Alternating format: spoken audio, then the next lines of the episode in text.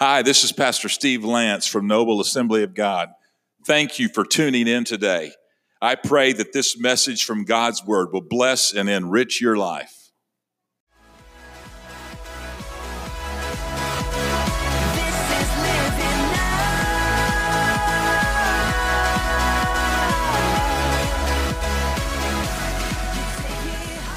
There's nothing impossible with our God. Nothing. All things are possible with Him. Amen. Amen. We have a, um, a Mother's Day message today that is a, a little bit different from others you may have heard. Um, it's going to feature a mother from the pages of the Bible that many of you may not have even heard of. I tested on some of my family members and say, Have you ever heard of this person? And no. So uh, I won't tell you which one said that, but anyway. Uh, normally, we talk about more well known mothers like uh, Hannah, or Elizabeth, Mary, Ruth, and so on. Like last year's Mother Day, Mother's Day message was entitled Seven Bible Moms, and we, we talked about seven moms from, from the pages of Scripture. Well, today we're going to talk about a mother that's found in the book of 2 Samuel, uh, chapter 21. And uh, we're going to look and see what we can learn from a very courageous and a loving mother by the name of Rizpah. Now, how many of you have heard of Rizpah before? All right. There's probably a lot of you that haven't. She's not very well known. I believe this is the only mention of her in Scripture. And it's just in a couple verses, but she provides for us an example that I think speaks volumes to how we need to live our lives for the Lord and in behalf of others. So follow along as we read the first um, 14 verses of the book of 2 Samuel, chapter number 21. There was a famine during David's reign that lasted for three years. So David asked the Lord about it. And the Lord said, The famine has come because Saul and his family are guilty of murdering the Gibeonites. So the king summoned the Gibeonites. They were not part of Israel, but were all that was left of the nation of the Amorites. The people of Israel had sworn not to kill them, but Saul, in his zeal for Israel and Judah, had tried to wipe them out. David asked them, What can I do for you? How can I make amends so that you will bless the Lord's people again? Well, money can't settle this matter between us and the family of Saul, the Gibeonites replied. Neither can we demand the life of anyone in Israel. What can I do then? David asked. Just tell me, and I will do it for you. Then they replied, It was Saul who planned to destroy us, to keep us from having any place at all in the territory of Israel. So let seven of Saul's sons be handed over to us and we will execute them before the Lord at Gibeon on the mountain of the Lord. All right, the king said, I will do it. The king spared Jonathan's son, Mephibosheth, who was Saul's grandson, because of the oath David and Jonathan had sworn before the Lord. But he gave them Saul's two sons, Armoni and Mephibosheth, whose mother was Rizpah, daughter of Ai. He also gave them the five sons of Saul's daughter Merab, or Michal is the Hebrew name, the wife of Adriel, son of Barzillai from Meholah. The men of Gibeon executed them on the mountain before the Lord. So all seven of them died together at the beginning of the barley harvest. Then Rizpah, daughter of Ai, the mother of two of the men, spread burlap on a rock and stayed there the entire harvest season.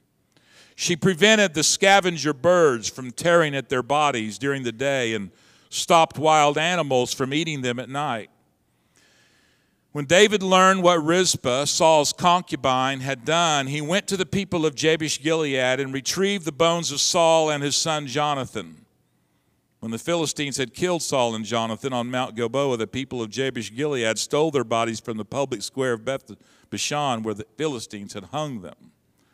So David obtained the bones of Saul and Jonathan, as well as the bones of the men the Gibeonites had executed.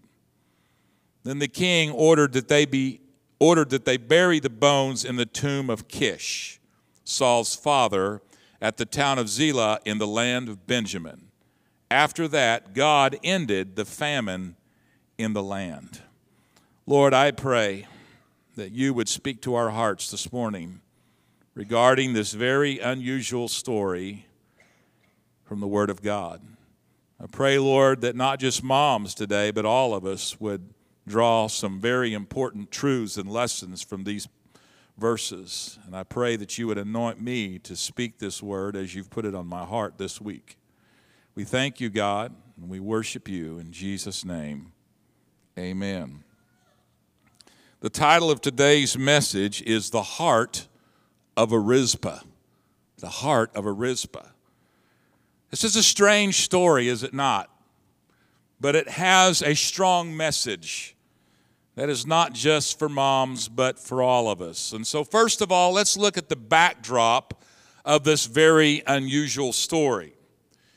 During the reign of King David, which was about 1000 BC, there came a very, very severe famine on the land, and it, it lasted three years.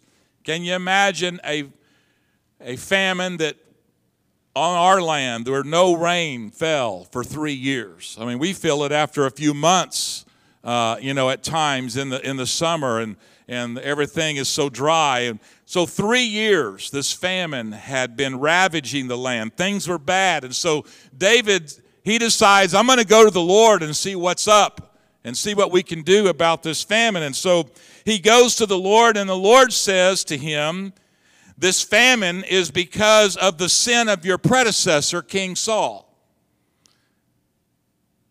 It's the consequences of sin. Let me tell you today sin has consequences. A nation that sins against God reaps the consequences, just like an individual reaps the consequences of sin, unless they turn to God and repent. God says he will not be mocked. He says, Whatsoever a man sows, that shall he what? Shall he reap. The same is true for a nation. The Bible says that sin is a reproach to any nation, while righteousness does what? It exalts the nation. For example, since 1973, and the Roe versus Wade decision that legalized abortion, over 50 million people have been murdered. Don't think that God doesn't see that. Don't think that God doesn't care about that. I believe some of the problems we are seeing in our country today is consequences of disobedience to God's word. Forgetting and disobeying God brings consequences. In this story in 2 Samuel 21, King Saul murders the Gibeonites, which for 400 years, since the time of Joshua, they were protected. And they somewhat deceived Joshua and Israel back in the day to believing they were from a long way off because Joshua and Israel was conquering all the nations right around them. And, and so the Gibeonites, they pretended by making their clothes look old and by having moldy bread in their possession that they had come from a long way. And Israel believed them, and actually, Joshua made a peace treaty with them and said, We will not destroy you. You can live in the land, and uh, we won't destroy you, but you're going to be wood carriers woodcutters, excuse me, and water carriers. And that's what they did for 400 years until King Saul came along. And King Saul, he didn't want these Gibeonites anymore. So he decided, I'm going to murder them. I'm going to take care of them. I'm going to get them out of our land. And they did that.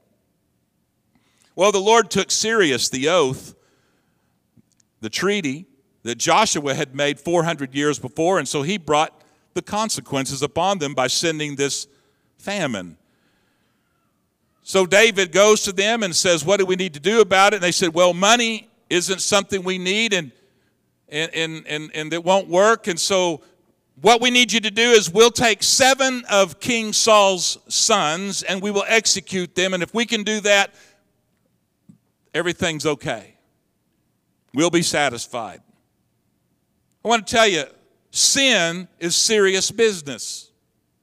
Let me say it again sin is serious business. So serious that Jesus, 1,000 years later, was handed over to be executed, just like these boys were, handed over to be executed and spilled his blood for the price of our sin to make redemption possible. And you all know that.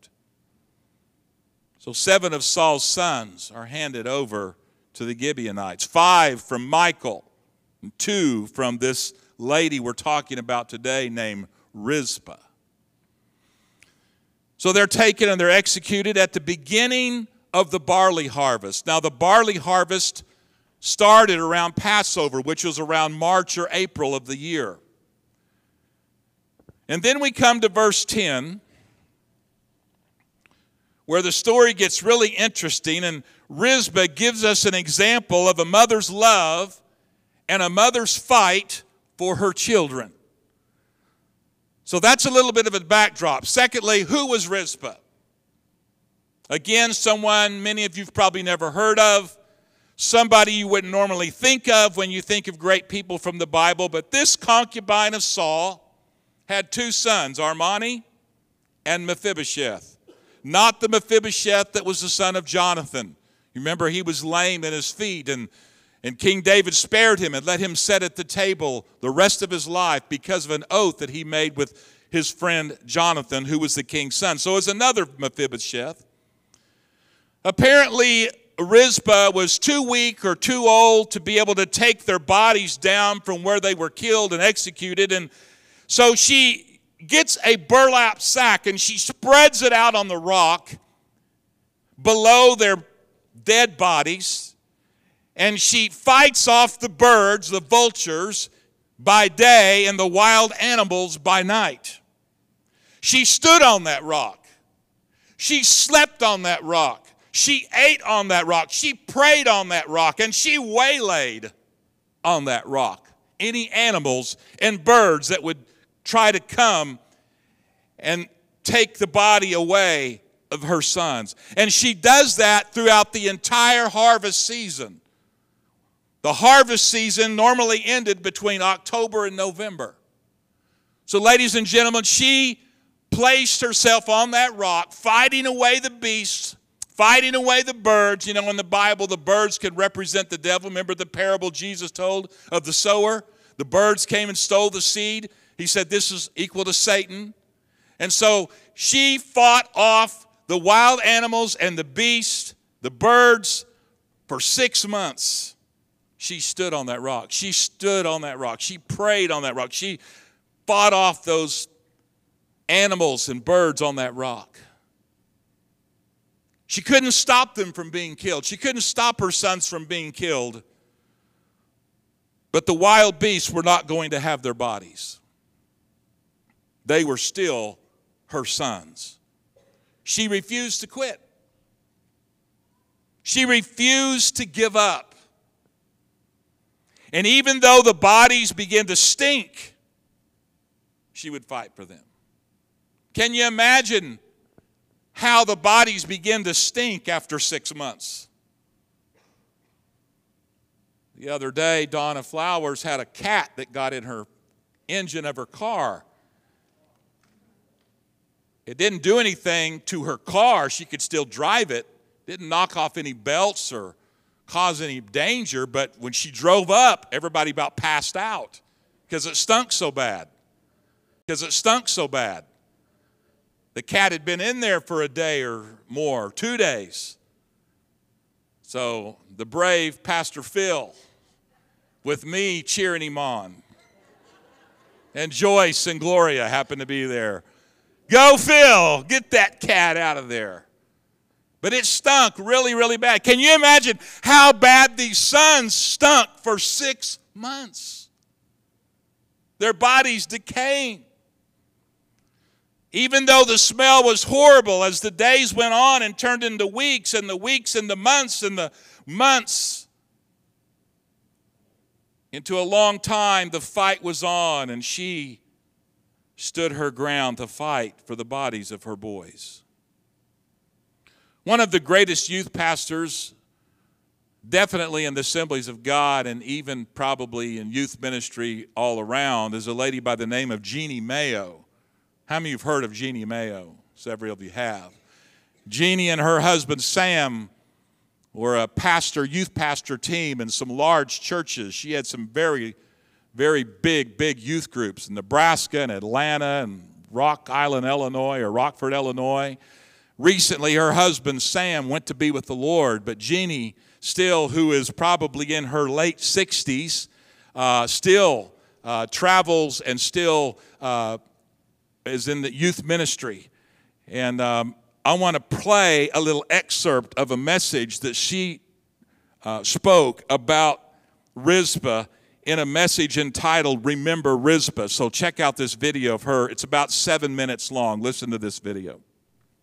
Uh, let me let me just uh, be Rizpah for a minute. Not meaning to be funny, but I think we don't even really see this scene. Imagine if your sons, for something they had nothing to do with, for something you had nothing to do with, were hung, and you couldn't stop them. And now all seven of them are dead. Your two are still up there. Everybody else is gone. You're the only one left alive.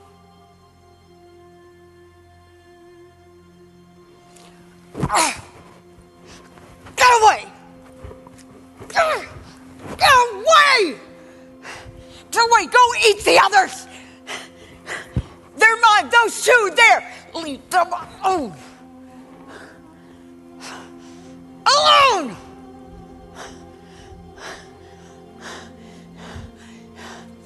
I'm still here. Boys, you know that, huh? I'm still here. The other most they left. They're probably Ah! Probably talking about me in the city. I'm probably the joke. Doesn't the old woman know her sons are dead? I know you're dead, but you're still my sons. And they're not uh, I said, get away! Eat the others!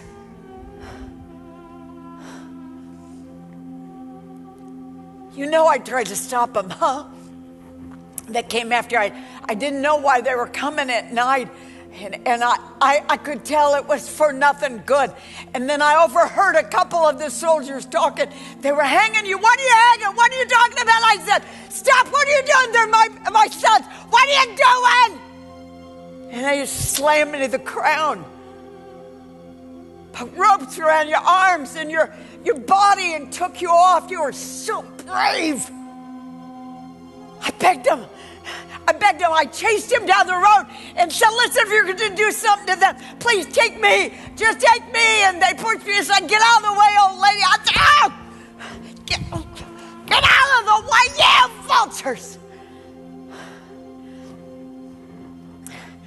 And then I watched them. They, they uh, drove these big, ugly pegs into your.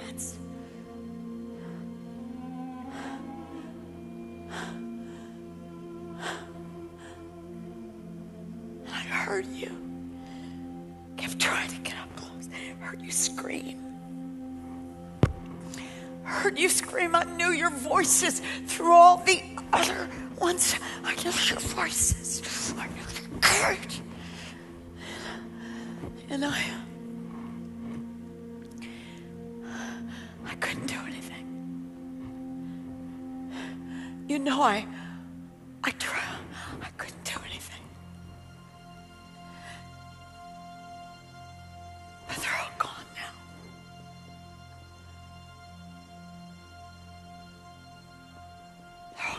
It's, it's us. Boys, listen to me. Does it count for anything? your mama. I never left.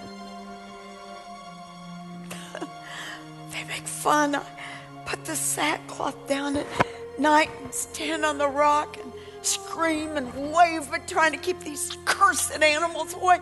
But your mama, I never left. You hear me? I don't know what good it has. I don't know what good, but I'm not going to let them have you. Does it count that I refuse to give up?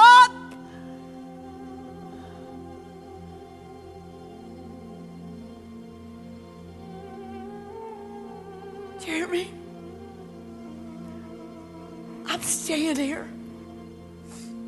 I'll keep beating the lousy vultures away. Because you're still my boys. You're mine. You two, do you hear me? You're mine. No matter how much the stinking stench of decay comes off you, I'm here.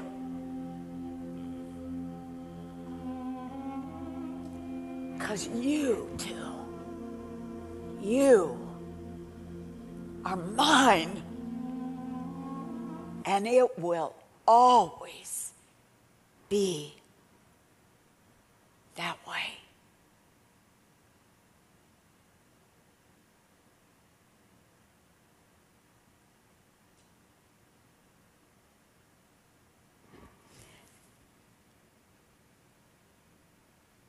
That's why that lady so motivates me.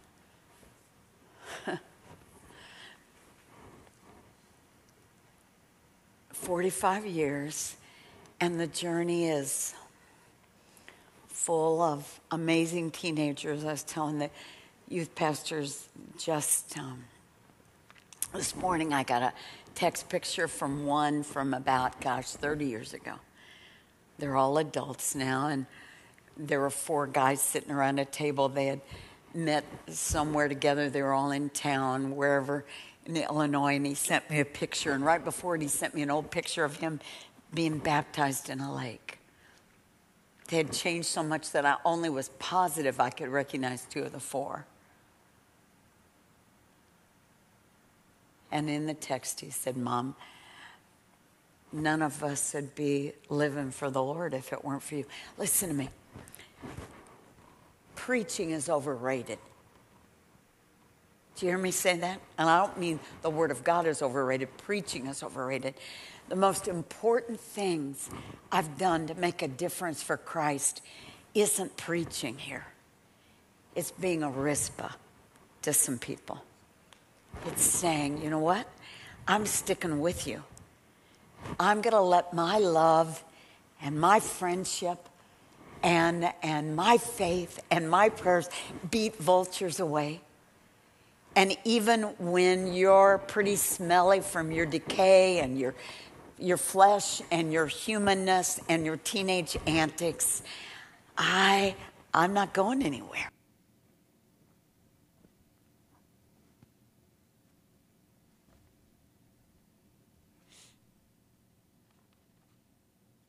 Rizpah's highest achievement. She refused to quit. She refused to quit praying and fighting for her kids. Whether you're a mom or a dad, a teacher, a leader, a girls' ministry sponsor, a Royal Ranger leader, a Sunday school teacher, a nursery worker, whether you're a ministry is in the men or women, whatever, if you will refuse to quit, you will see God do wonderful, awesome things in your life and in the lives of those you are fighting for. Keep beating the birds of sin and Satan away from your life and away from your family, and the king, the king, will take notice. The king will take notice. What do Rizpahs do? How do Rizpahs beat away the vultures of evil that try to steal our kids and our grandkids? What do they do? How do we make a difference? Do you remember people who made a difference in your life? Back when you were maybe a real stinker as a child or a teen? Or back when the stench of sin was on your life? You remember people who made a difference? Who was your Rizpah that kept you from, from being destroyed and got you to the king? For me, besides my loving parents, I remember Glenn and Patty. They were my youth leaders whenever I was a teenager. Every Thursday night, we had youth service. I remember Don and Debbie, who were not leaders of any kind in the church. They were just an older couple that every time they saw me, they patted me on the back or they shook my hand or they said, We love you, Steve, and we're praying for you. Or Paul Smith, my junior boys teacher, or Don Klepper, my junior high teacher, or Orla Harbor, my Sunday school teacher when I was in high school. Or Gary and Debbie Whitlock that invested in me when I was in college. Rizpahs that made a difference. And I bet many of you can name your own slate of Rizpahs in your life. Now, ladies and gentlemen, we must be Rizpahs. It's our turn. Let's look at some of the things we can do. Let's see three things that Rizpahs do, and there could be more, but I want to mention these three. Number one, listen more than you talk. Rizpahs listen more than they talk. The book of James in chapter 1, verse 19 says, Understand this, my dear brothers and sisters. You must all be quick to listen, slow to speak, and slow to get angry. We have two ears and one mouth for good reason.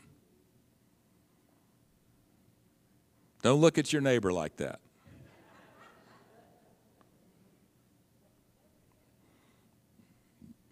Jim Reapsome in a article entitled Homemade says teenage prostitutes during interviews in a San Francisco study were asked, "Is there anything you needed most and couldn't get?" Their response, invariably preceded by sadness and tears, was unanimous. What I needed most was someone to listen to me, someone who cared enough to listen to me. Now, let me say, there is certainly a time to speak. There is certainly a time to instruct, encourage, and even reprove if necessary. But how many lives could be saved had we just taken the time to listen? a Rizpah listens more than they talk. The second thing a Rizpah does is serve more than they control. Jesus said it like this in Matthew 23 11 The greatest among you must be a servant.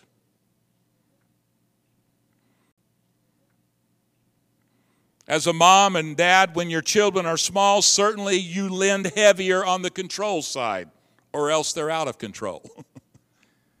but as they get older and out of the home, which happens all too fast, can I get an amen? It seems your influence is best received as you lean heavier on the service side. Nothing irritates people more, and especially as children who are grown, than parents who try to control.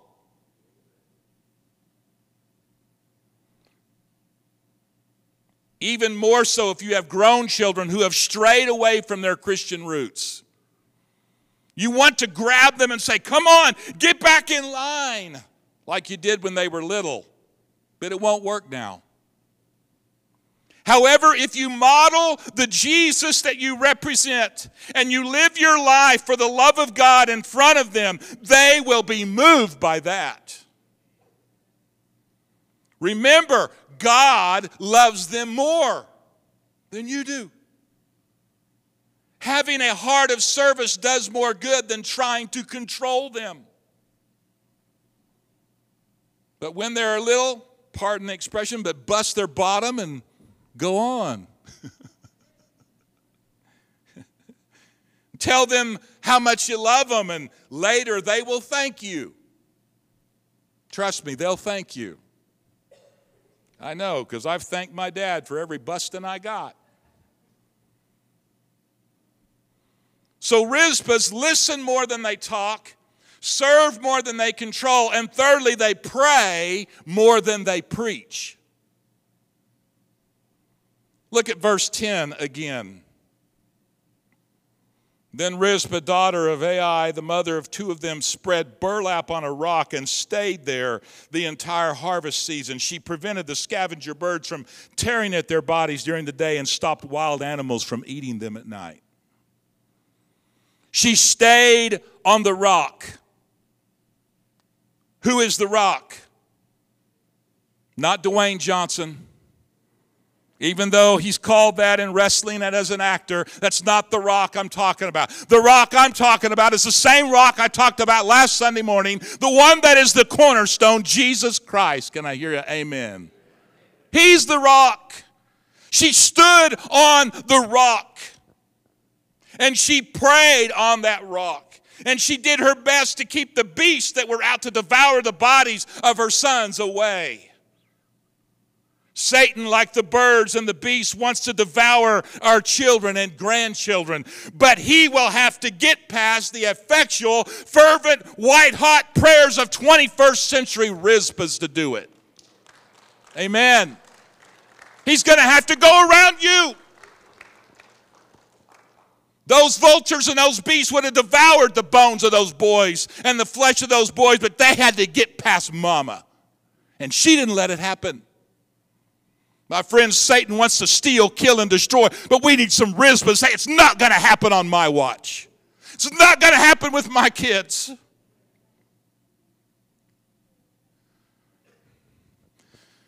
Things change when people pray. How many of you have ever heard of John Newton?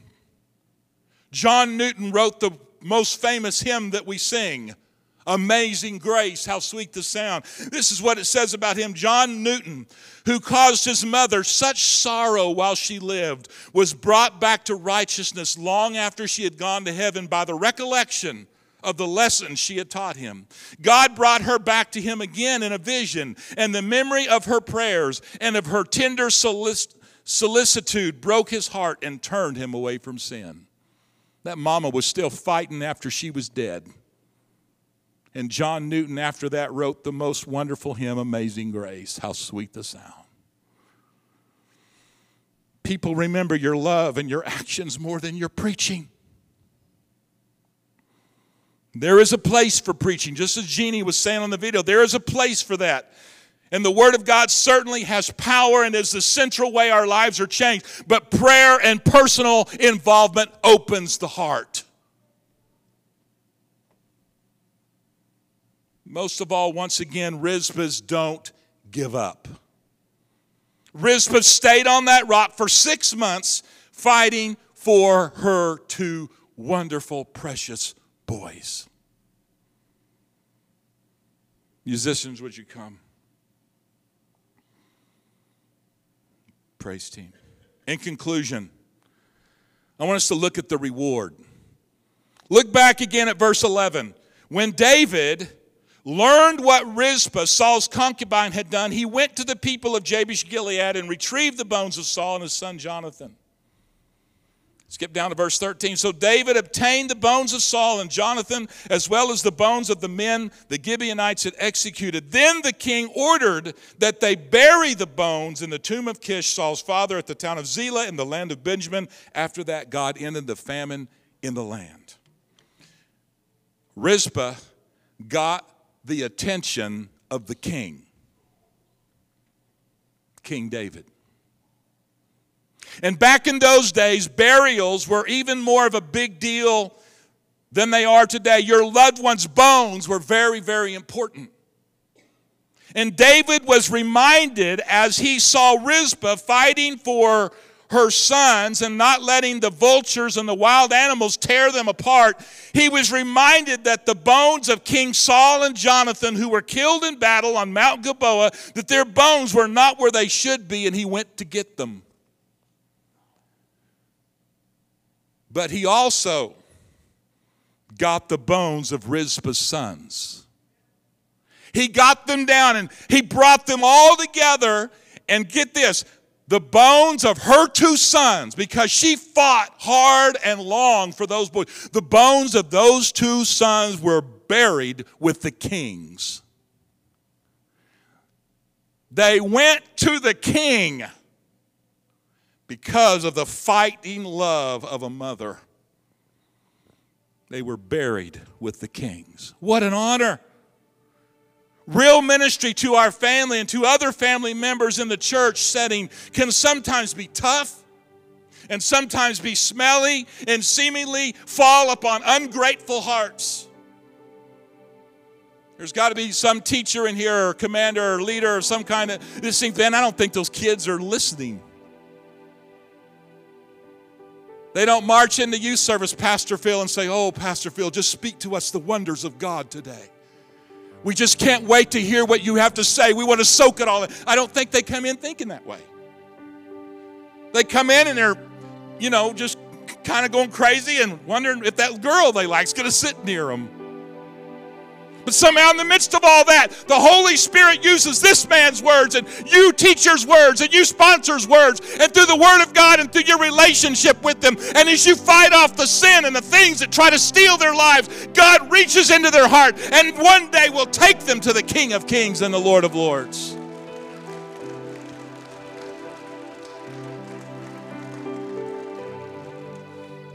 But if you don't quit, and you keep listening more than talking, and you keep serving more than controlling, and you keep praying more than preaching, your loved ones will go see the King as well.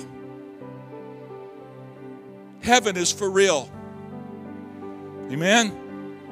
And there's only one way there through Jesus. But my friends, hell is for real too. A million years from now, the only thing that's going to matter in your life is what you did with Jesus because it will determine where you are for eternity. And the same for your kids. Everything else is going to pass away. Everything that we gave our time to and our energy to will be gone. But the one thing that will matter most is what they did and how they lived for Jesus.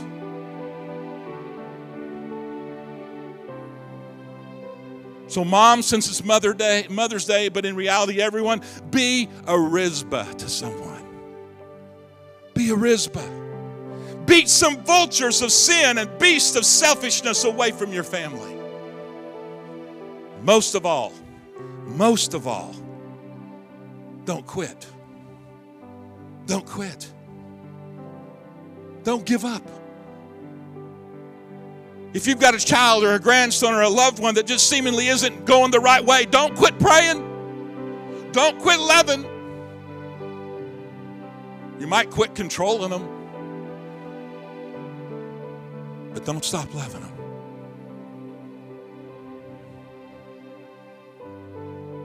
Yesterday, I'll close with this personal illustration. Yesterday, I was sitting here in my office at the house. I was working on this message, and the FaceTime phone call came. I looked, and it was my daughter Cami who was here last week with her boys, and and they come on said, We're at a Paxton's T-ball game.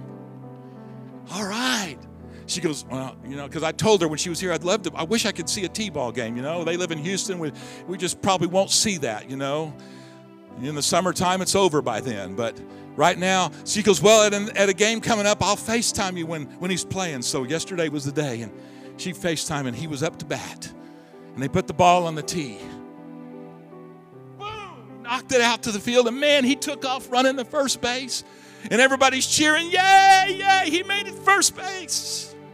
And then the next batter got up and they hit, and he ran to second, yay, go Paxton. Then the next batter come up and he rounded to third, and he's on third base, and Jared's working third base coach and helping and watching and Paxton. He's, you know, he was so excited. Well, then the next batter got up, and of course he hit the ball and Paxton took off for home. And he's running for home. And he jumps on home plate, and everybody's going crazy. And Cammy's holding the FaceTime to where Paxton can see Papaw saying, Yeah, Paxton, that's great. And he was so happy and he was smiling. And I'm grateful for that. But you know what's more important than that? Way, way, way more important is I want my grandson and all my grandkids and kids to make it home to heaven, and I want to see them smiling and happy on the streets of gold one day. Not just because they rounded a diamond. My friends, there are vultures of evil out there. There's sin, and it comes in pretty packages. You can't say, oh, if it was a devil looking guy, then you'd run away, but it comes so pretty, so acceptable, so nice, and it's stealing away our kids right and left. But we need some Rizpahs. We need some moms and some dads who'll be Rizpahs and say, not on my watch. Not on my watch. They're not having my kids. My kids are going home to see the king. I'm going to make sure my kids see the king. If I have to be a worn out Rizpah to see them all happy and smiling in heaven one day, I say, game on. Game on, devil. Game on. How about you? My friends, that's the heart of a Rizpah. That's the heart of a Rizpah. Father God, I pray that you help us today to have the heart of Rizpah. Lord, there's so many things that try to steal our kids, our grandkids away from what's most important. Lord, some of those things are good things. I pray, Father God, that you help us be believers, parents, leaders who stand on the rock of Jesus Christ and fight with every ounce of our strength, pray with every ounce of our being that our kids, that our grandkids will one day see the King, that they'll be smiling, they'll be happy. Lord, this life is so short. Compared to eternity, this is so, so short. God, help us to be Rizpahs stand in the gap. We thank you, Lord. Thank you, Jesus. In Jesus' name. Amen.